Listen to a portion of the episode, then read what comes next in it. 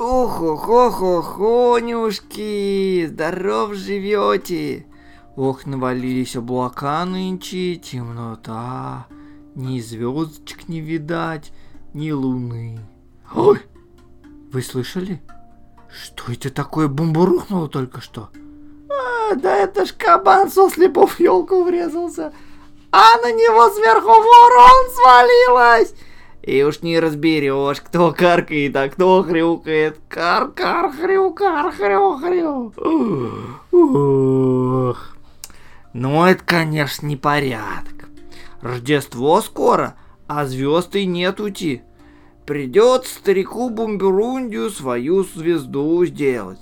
Вот мы сейчас зайцами печку раскочегарим и полезем на сосну звезду приколачивать с волшебным фонариком. Это уж у нас так из повек заведено, чтоб всякой дорогу найти мог и душой не угрустил. Мне еще мой дед рассказывал, как-то все гномы наелись несвежей селедки, и так животы поскручивало у них, что из дома никто выйти не смог. Так звезду никто не зажег. Ох, что тогда началось! А! Тут уж каркающей с вишней не обошлось. Ну я уж вас тут пугать не буду, а лучше теперь ваш черед повеселиться и свою звезду запустить, а мы уж полюбуемся.